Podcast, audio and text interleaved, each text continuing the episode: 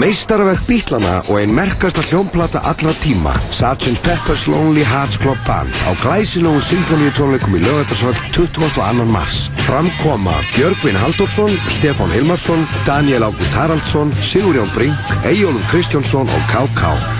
á samt Rokksveit Jóns Ólafssonar og 40 hljóðfæraleikurum úr Symfóníutjómsut Íslands. Miðasala hefst 12. februar á miði.is. Tryggðu þér miða á einstakann menningarviðbúð. Heil og sæl.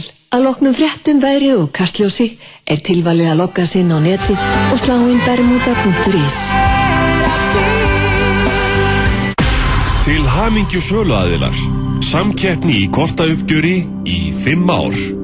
Kortaþjónustan.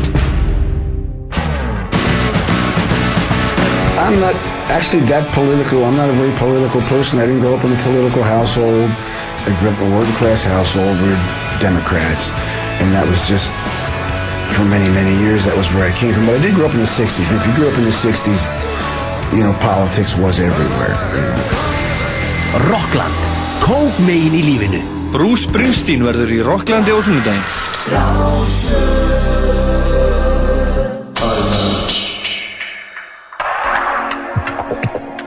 Já, þeir eru með stilt á Partisón dans á þjóðarinnar á Rástöðu.